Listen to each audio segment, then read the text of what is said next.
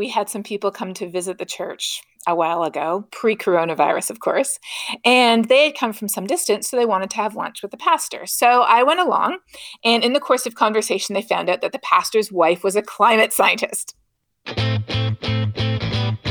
That's Katharine Hayhoe. She's a climate scientist, an atmospheric scientist to be exact, and she's professor of political science at Texas Tech University.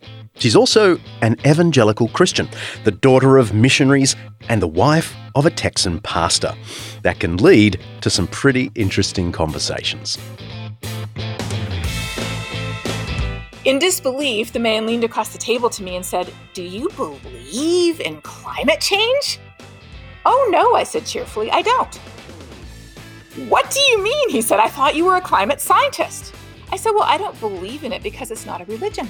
I believe in God, and I believe that God gave us a sound mind to study His creation so we can figure out what's happening. So I don't believe the planet is warming, I know it is.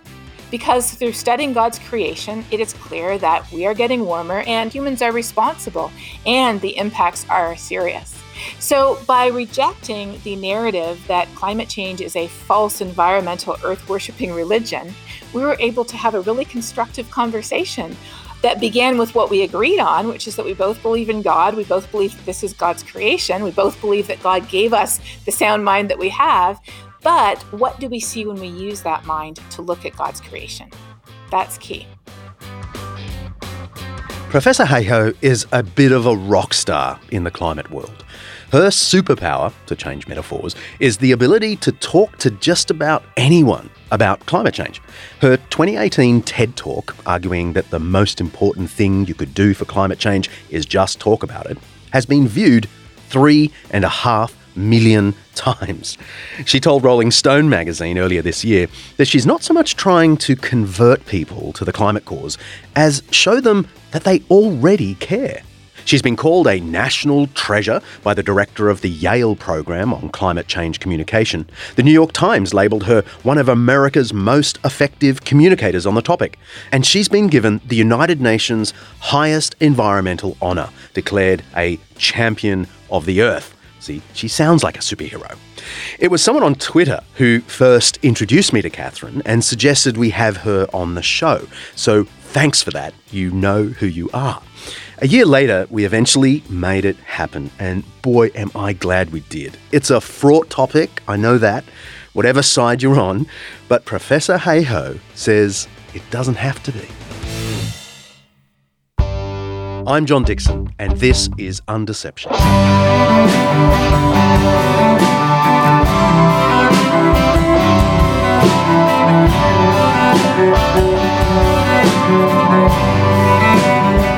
Undeceptions is brought to you by Zondervan Academic. Every week, we explore some aspect of life, faith, history, culture, or ethics that's either much misunderstood or mostly forgotten.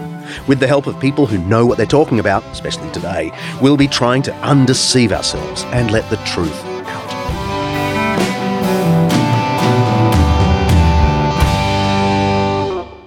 I know you're a pro, so I'll just get on with the interview and stop jabbering. Uh, you talk about climate change for a living. So, what's your elevator pitch when you've got 30 seconds to say what you do? Our planet has a natural blanket of heat trapping gases that keep us over 30 degrees warmer than we would be otherwise. In fact, we would be a frozen ball of ice if it weren't for this natural blanket. So, if it's natural, what's the problem? The problem is that by digging up coal and then natural gas and oil and burning it, we are releasing heat trapping gases that are wrapping an extra blanket around our planet that it does not need. And just like you would if someone snuck into your room at night and put an extra blanket on you, you would heat up and say, Hey, I didn't need this extra blanket. In the same way, our planet is heating up too. And what's the problem with that? Our planet has been warmer and cooler in the past, but for us humans, our climate over the course of human civilization has been remarkably stable. Just like Goldilocks, we don't want it too hot, we don't want it too cold, we want it just right. But today, climate is changing faster than any time in the history of our civilization on this planet. And our agricultural systems, our water systems, our infrastructure, our public services, our economy, where and how we build our homes, all of this is predicated on the assumption of a stable climate. And that assumption has been accurate over the last hundreds and even thousands of years, but it's no longer accurate today. Christianity has a weird relationship to the climate cause. On the one hand, at least in theory, Christians have more reason than most to care for the earth. They reckon it's God's good creation, after all. On the other hand, quite a number of the faithful are skeptical about climate change. This is nowhere more pronounced than in the United States, where a Pew Research poll found that only a third of white evangelical Protestants believed climate change was the result of human activity. Two thirds doubt it. So, what's going on here? Those surveys also find that white Catholics are just as resistant as white evangelicals, whereas Hispanic Catholics in the United States are among the most concerned people about climate change, and Black Protestants are also quite concerned as well.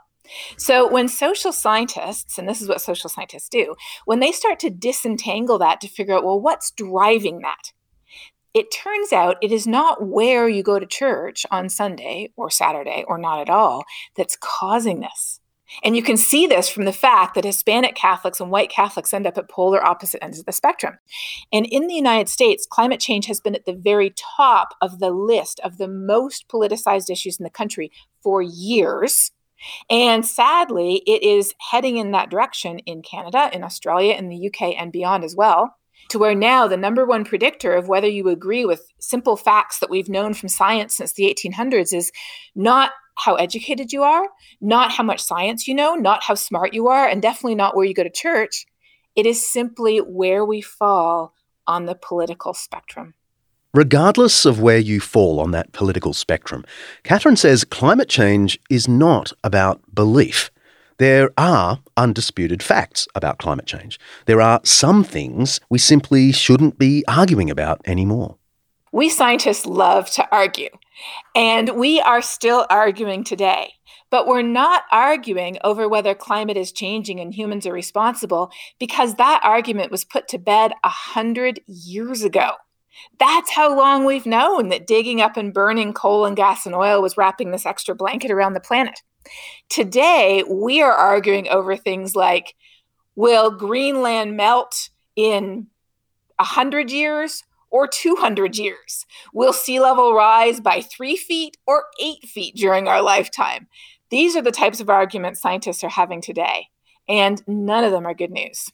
The world is going to end in 12 years if we don't address climate change. And your biggest issue is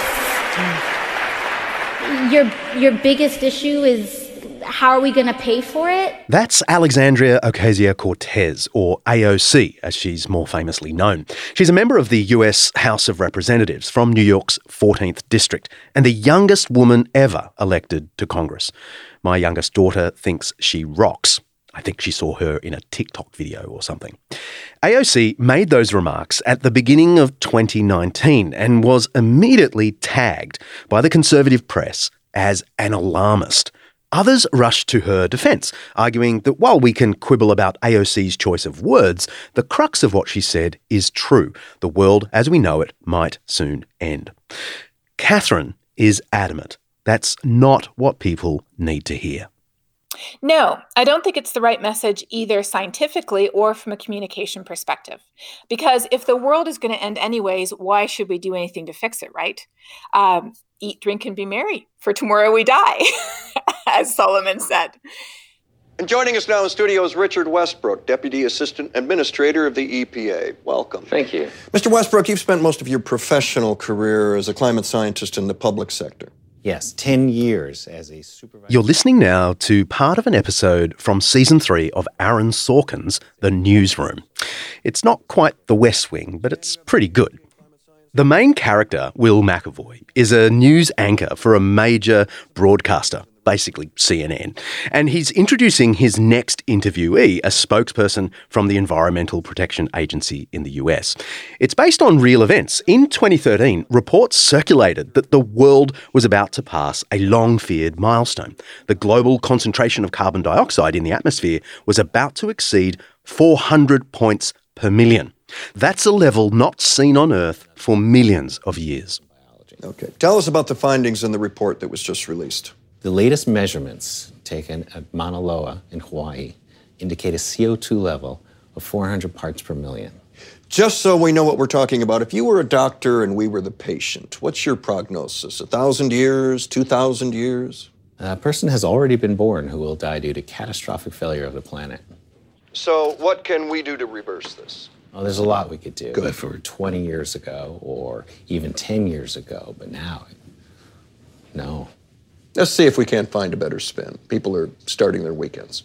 The report says we can release 565 more gigatons of CO2 without the effects being calamitous. It says we can only release 565 gigatons. So, what if we only release 564? Well, then we would have a reasonable shot at some form of dystopian post apocalyptic life. But the carbon dioxide in the oil that we've already leased is 2,795 gigatons. So, Are you going to get in trouble for saying this publicly? who cares? Mr. Westbrook, we want to inform people, but we don't want to alarm them. Can you give us a reason to be optimistic? Well, that's the thing, Will. Americans are optimistic by nature. And if we face this problem head on, if we listen to our best scientists and act decisively and passionately, I still don't see any way we can survive. Okay. Richard Westbrook, Deputy Assistant Administrator of the EPA. What you missed are the faces on the actors in the studio while the interview is going on. They are shell shocked.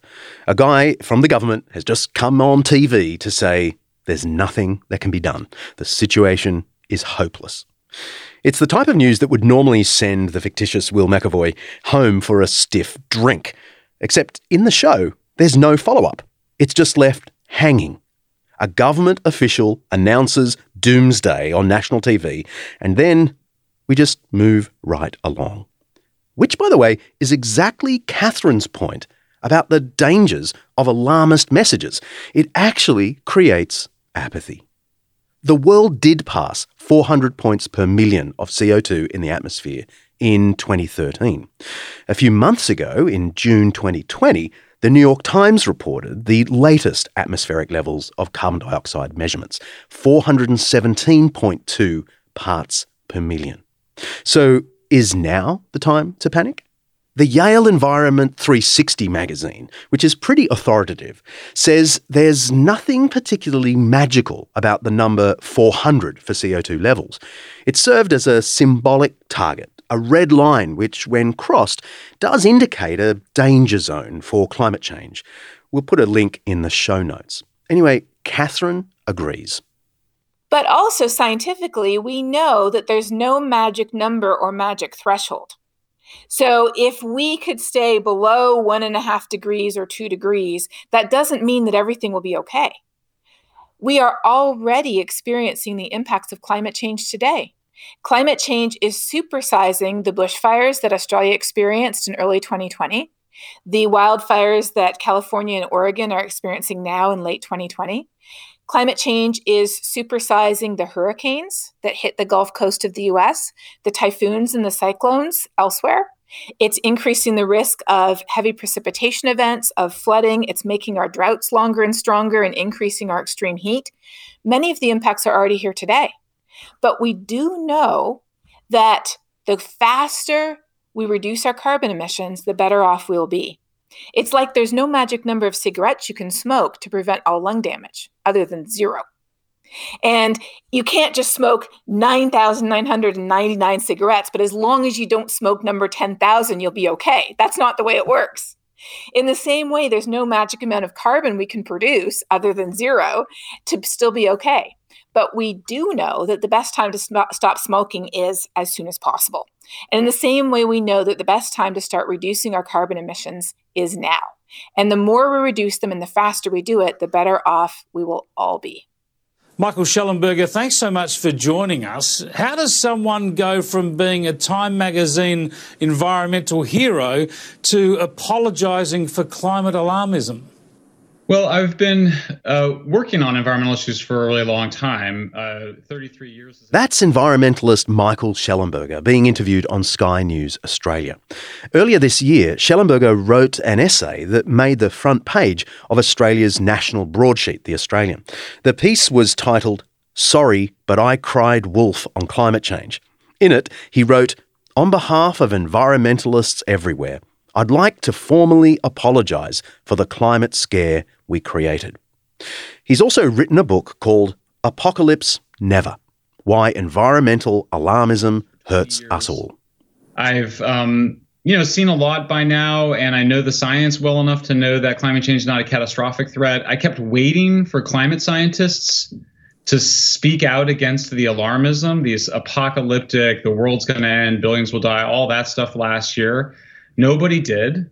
Uh, I think it's actually quite. Well, I am a scientist. And on behalf of scientists, I would like to say that it is very likely to be worse, not better, than the science says. I cannot speak to environmentalists. I cannot speak to people who have degrees in global peace studies, like he does, but I can speak to scientists who have been studying this since the 1800s. And what we know is it is real. It is definitely human caused. The impacts are serious.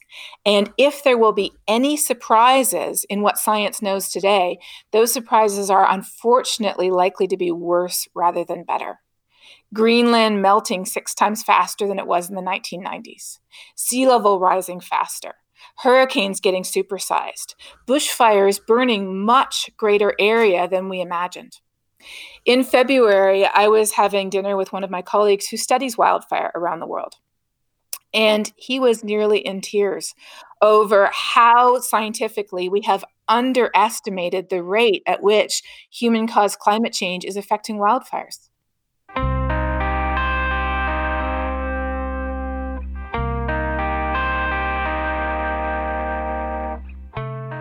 It was almost exactly a year ago today that the Gospers Mountain mega fire started in the Blue Mountains of New South Wales, my home state. It was called the Monster, and it was Australia's biggest ever bushfire started from a single ignition point. All it took was a series of unseasonably hot days in October and a bolt of lightning. The fire raged for two and a half months before firefighters could declare it contained. And in that time, the monster had destroyed an area of 1.2 million acres. That's seven times the size of Singapore. It's larger than the US state of Rhode Island. That's just one bushfire across Australia last summer in the most catastrophic bushfire season we've ever had. Nearly 42 million acres were burned. California also set a new record in its wildfire season 4 million acres burned, making it the state's worst fire season. And that number will grow as we're recording this. The August Complex megafire in the Coast Range of Northern California is still not completely contained. We're thinking of our listeners up there in Northern California and Oregon. I hope you're safe. Climate change doesn't cause a wildfire to happen. Wildfires are ignited by lightning or by generally human accidents or occasionally by arson, but not nearly as much as the uh, disinformation circling the internet claims. But once those wildfires are ignited, here's where climate change comes in. Imagine tossing a match on a pile of green wood. What happens? Very little. It kind of smokes, it smolders, you might get a little bit of burning, but not much. Then imagine if a match is tossed on top of a pile of dry brush. It ignites immediately, it turns into a bonfire, and sparks might even fly off and start fires in the surroundings. That's the difference between a regular condition versus climate change. Climate change is leading to drier vegetation, drier conditions, such that when those wildfires and bushfires begin, they are burning much greater area today than they used to 50 or 100 years ago. As I talk to you, Australia is heading into a new bushfire season. Lord have mercy. In 1967, historian Lynn White wrote an influential piece in the journal Science, basically blaming the Christian worldview for the state of the environment today. Could Christianity be to blame for the wildfires? For the ever increasing levels of CO2 in the atmosphere? Find out after the break.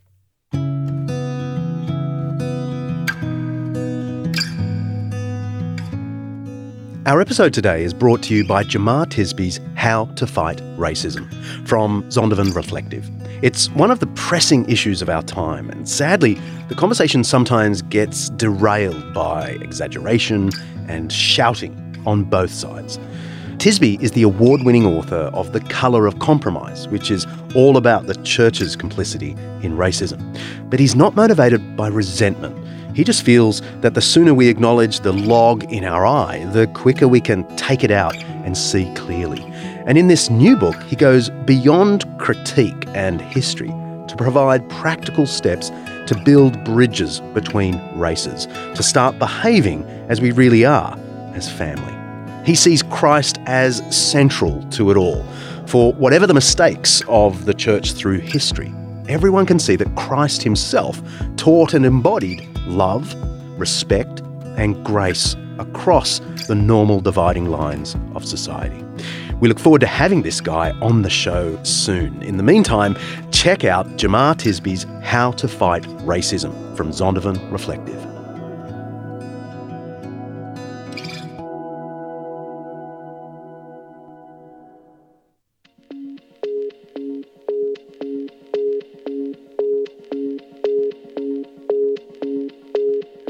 A quick shout out for the Ridley Certificate in Theology.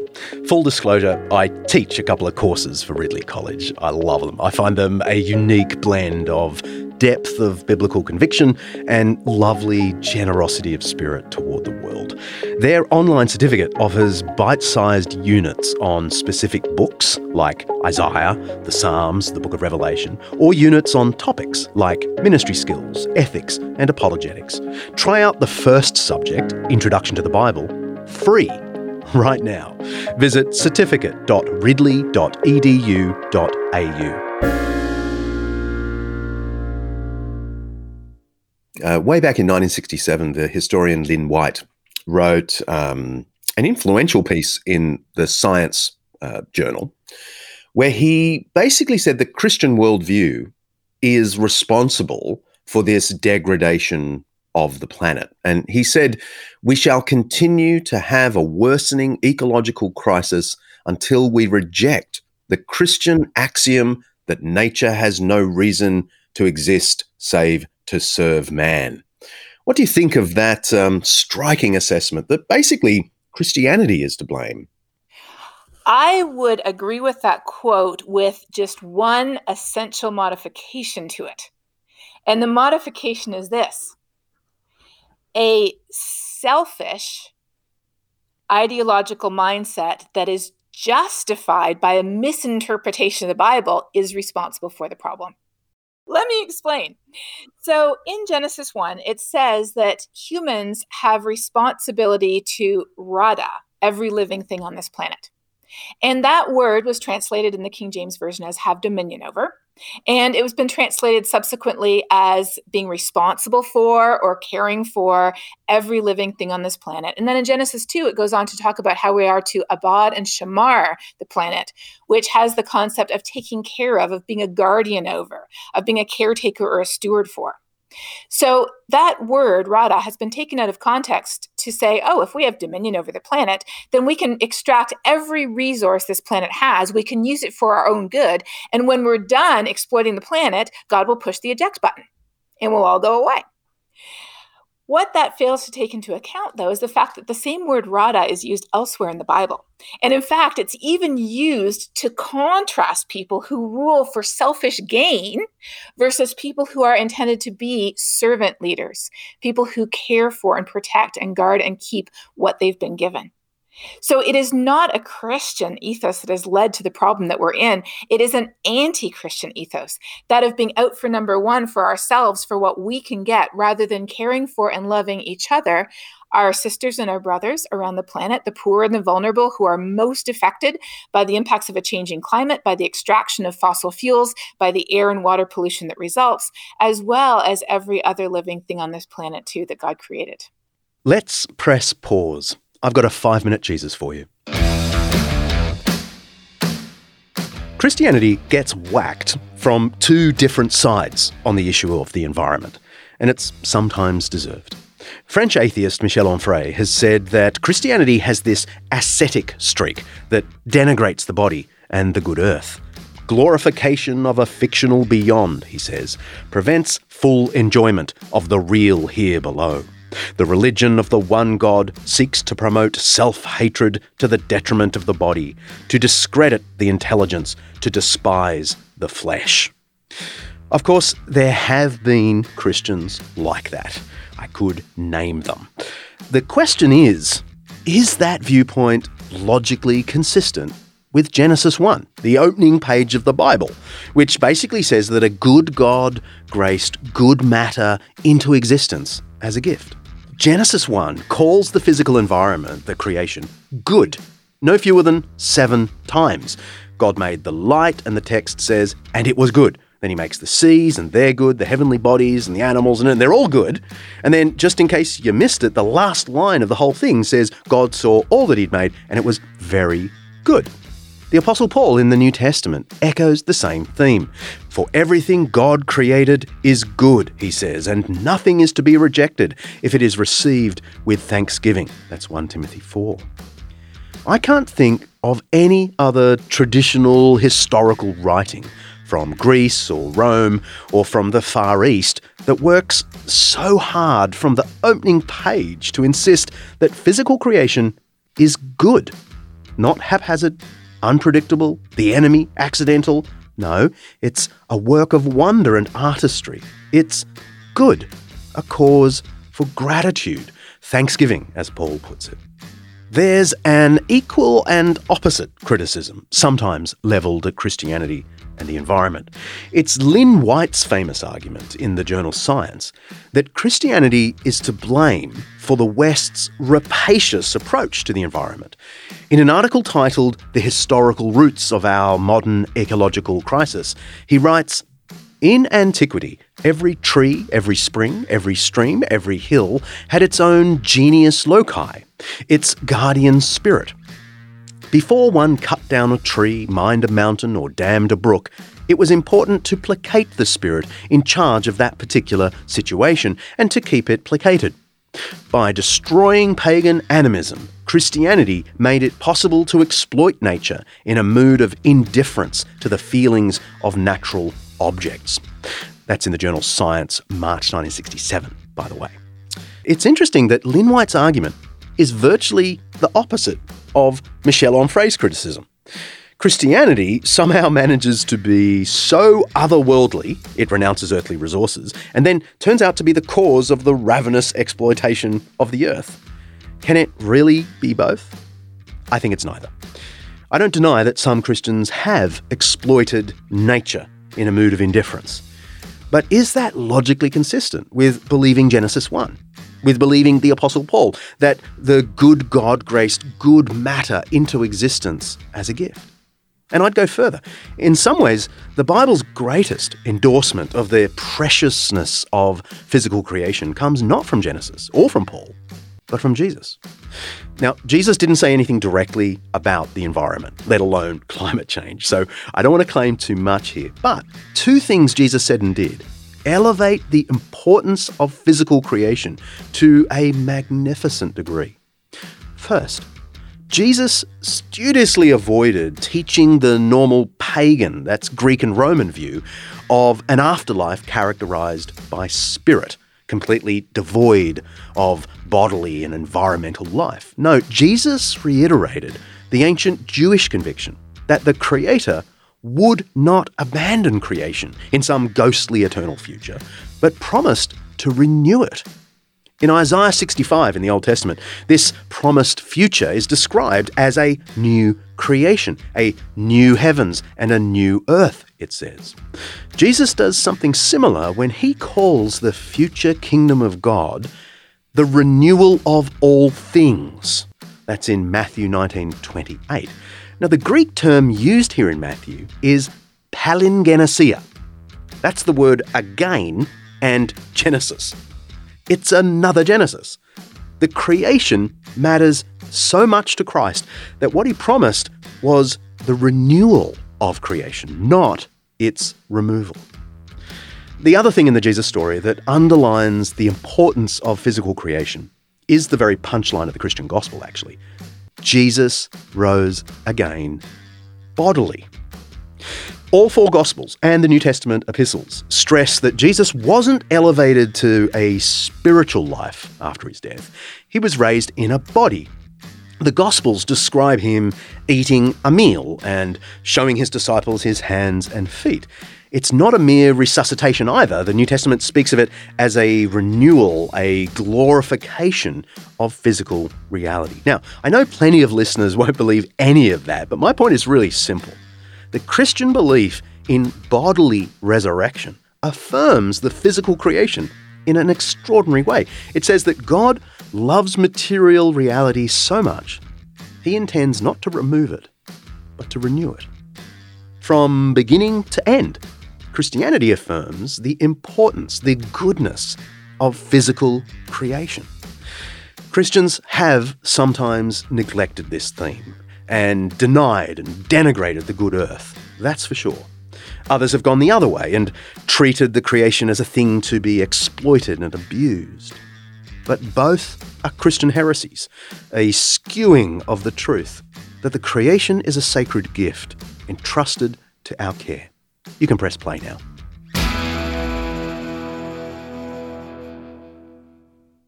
So, I grew up in a Christian home with a dad who was a science teacher who taught me not only that science is the coolest thing you could possibly study, but if we believe that God created this universe, then what is science other than trying to figure out what he was thinking when he did it? So, going to school, I was studying astrophysics because it's amazing to think that using just the brains God has given us, we can look at the far reaches of the universe. And there's a long history of Christians in astrophysics. But I had almost finished my undergraduate degree when I needed an extra course to finish. And I saw this new class over in the geography department on climate science. So I thought, oh, well, that looks interesting. Why not take it?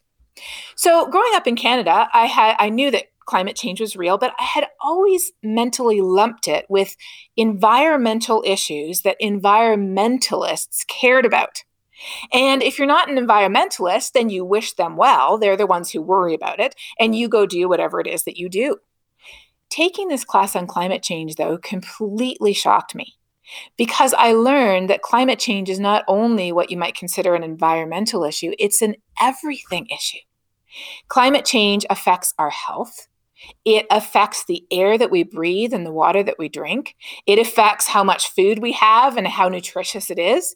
It affects things like political instability and refugee crises.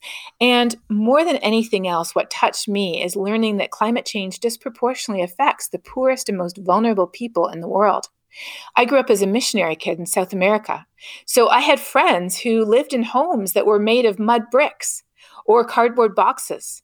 And when the rains came, I knew how it would wash away entire neighborhoods. And people had no recourse. There's no insurance there. Um, there's there's no uh, way to, to to bail yourself out. If your home is gone, it is gone. And people who live on the edge of poverty are incredibly vulnerable. When the crops fail, there's nothing to feed their families with. When the water is polluted, they suffer the impacts. So learning that, I thought to myself, how can I not study this critical global issue? How can I truly be loving my neighbor if I close my eyes to this issue and go on by? We know from the parable of the Good Samaritan that many people do, but I felt like I couldn't. And the reason why I couldn't was because of my faith. So that's why I do what I do, and that's why I am who I am. The reason why I am a climate scientist is because I'm a Christian, not in spite of it. My name is James Bhagwan. I'm a Methodist minister, um, I'm minister of the Methodist Church in Fiji, serving as General Secretary of the Pacific Conference of Churches. Um, we're in the Pacific. We're um, uh, on the front lines of climate change in the context of uh, rising sea levels, ocean uh, warmth and uh, acidification, um, as well as um, extreme weather patterns. And we're going into a La Nina system uh, at the moment. Uh, so, yeah, we are um, struggling with uh, the sometimes lack of urgency around the issue of climate change. The Pacific Islands cover a region of more than 300,000 square miles, incorporating well known holiday destinations like Hawaii, Fiji, Vanuatu, and the Cook Islands. But for 11 million people, the Pacific Islands are home. And for almost 150,000 of them, these homes are in danger. You know, the image that many people have of the Pacific, this idyllic uh, image of uh, you know sun-kissed beaches, etc., is all very nice. But when we think about um, the different uh, makeups of the um, of the Pacific Islands, you have uh, volcanic islands which have uh, mountains and peaks and high, you know, high peaks. So you know you have from the high peaks all the way down to the coast but at the same time, you have a lot of coral atolls. And um, the islands of Kiribati, Tuvalu, uh, many others across the Pacific uh, in both uh, Micronesia, Melanesia, and Polynesia. Um, um, the ones that are most at risk in the context of uh, climate change and rising sea levels because they sit so low um, on the um, on the ocean in terms of not having um, uh, uh, mountains.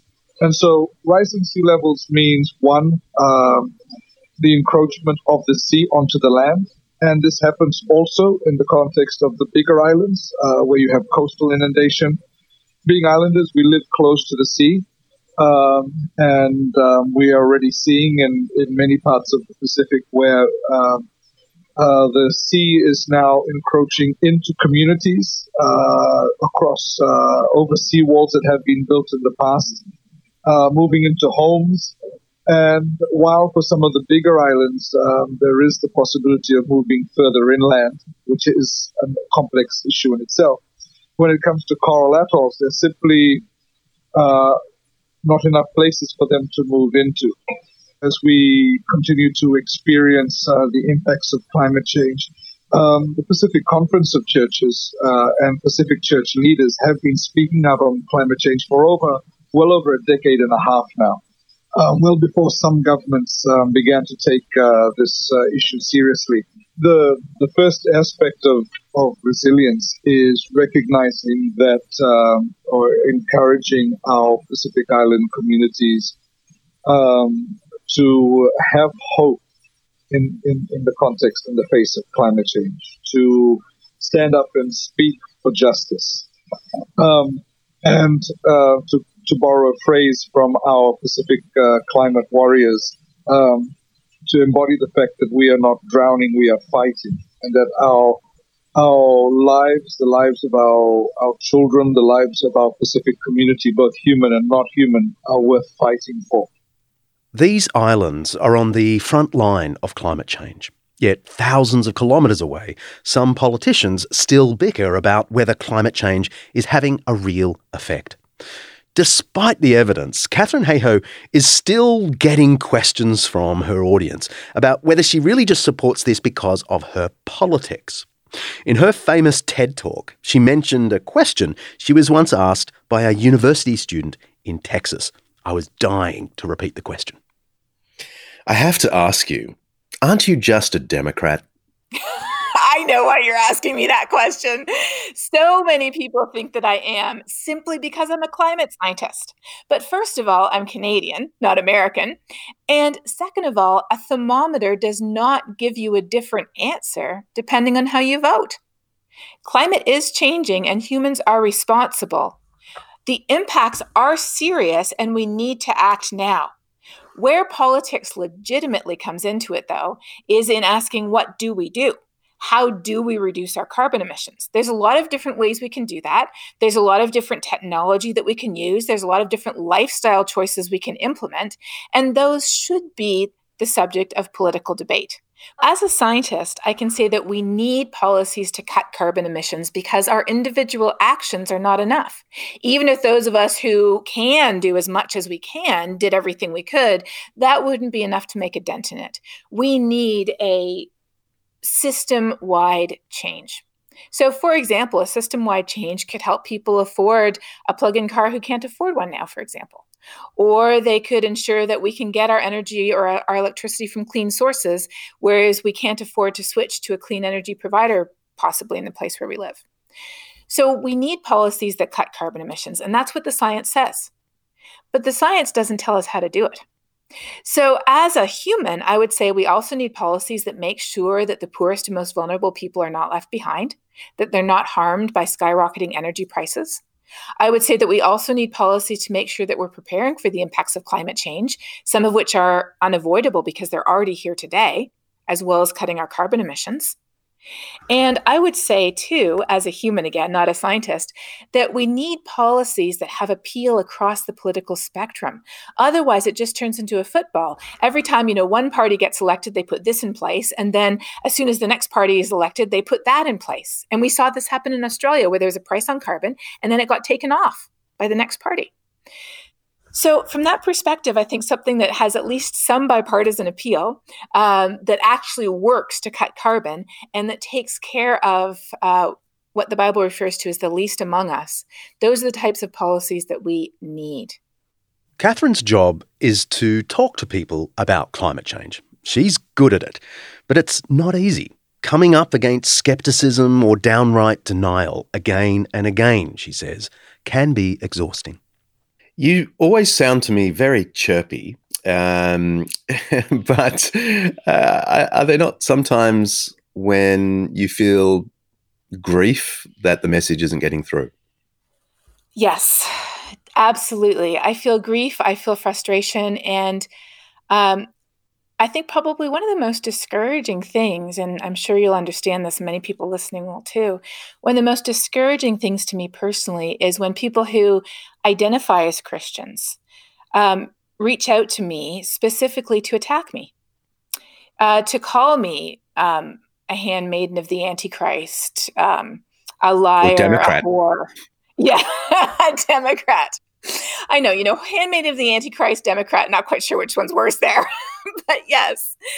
Um, the number of people who call themselves Christians who specifically embody um, hatred, um, the opposite of love, um, is, is just absolutely discouraging. And so, more than anything, I find myself asking God, why and how do people who claim that they love you, who claim that they believe in you. How can they behave like this?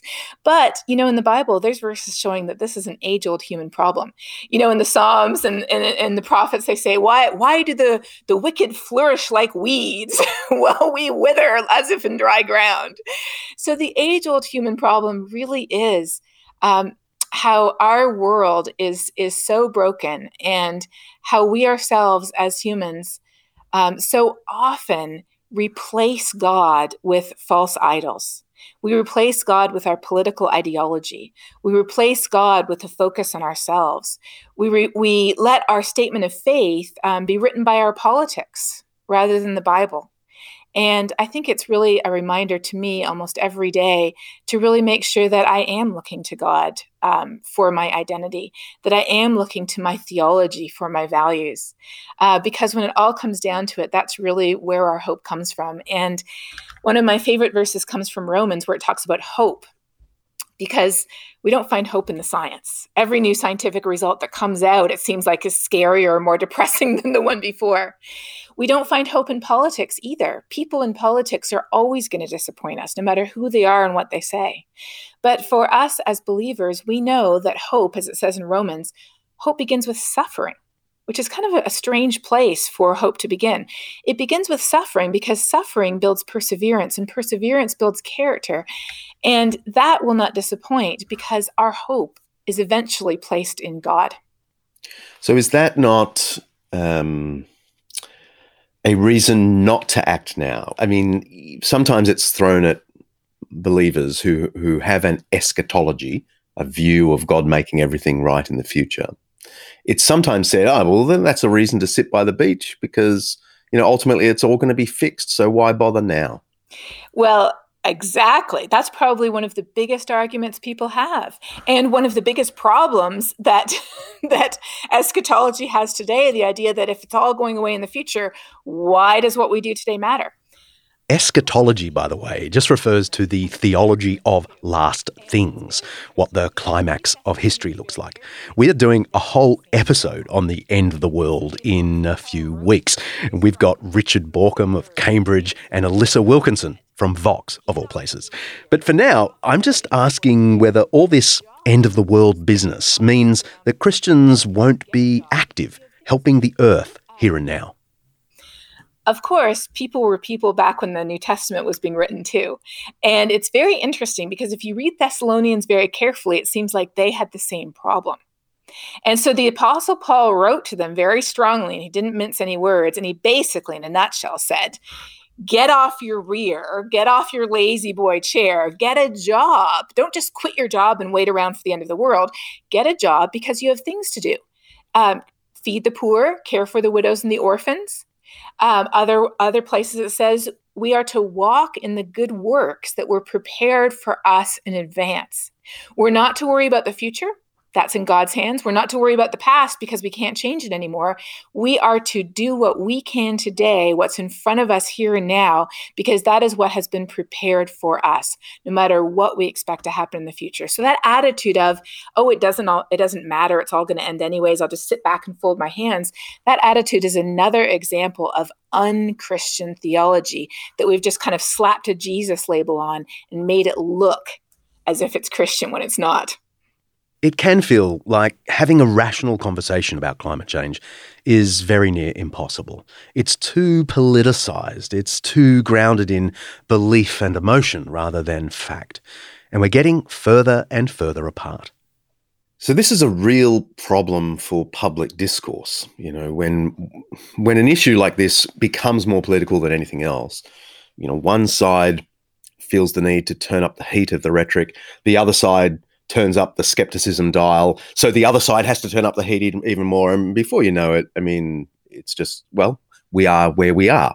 Um, how do you get out of that? Do you have any strategies at the rhetorical level for um, having a sensible conversation on this?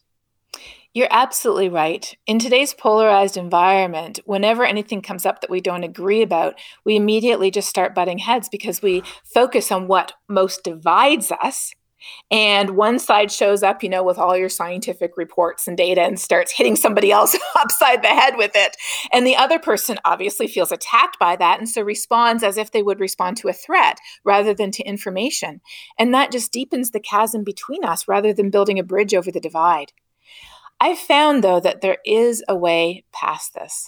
And the way past this begins with focusing on what unites us rather than what divides us.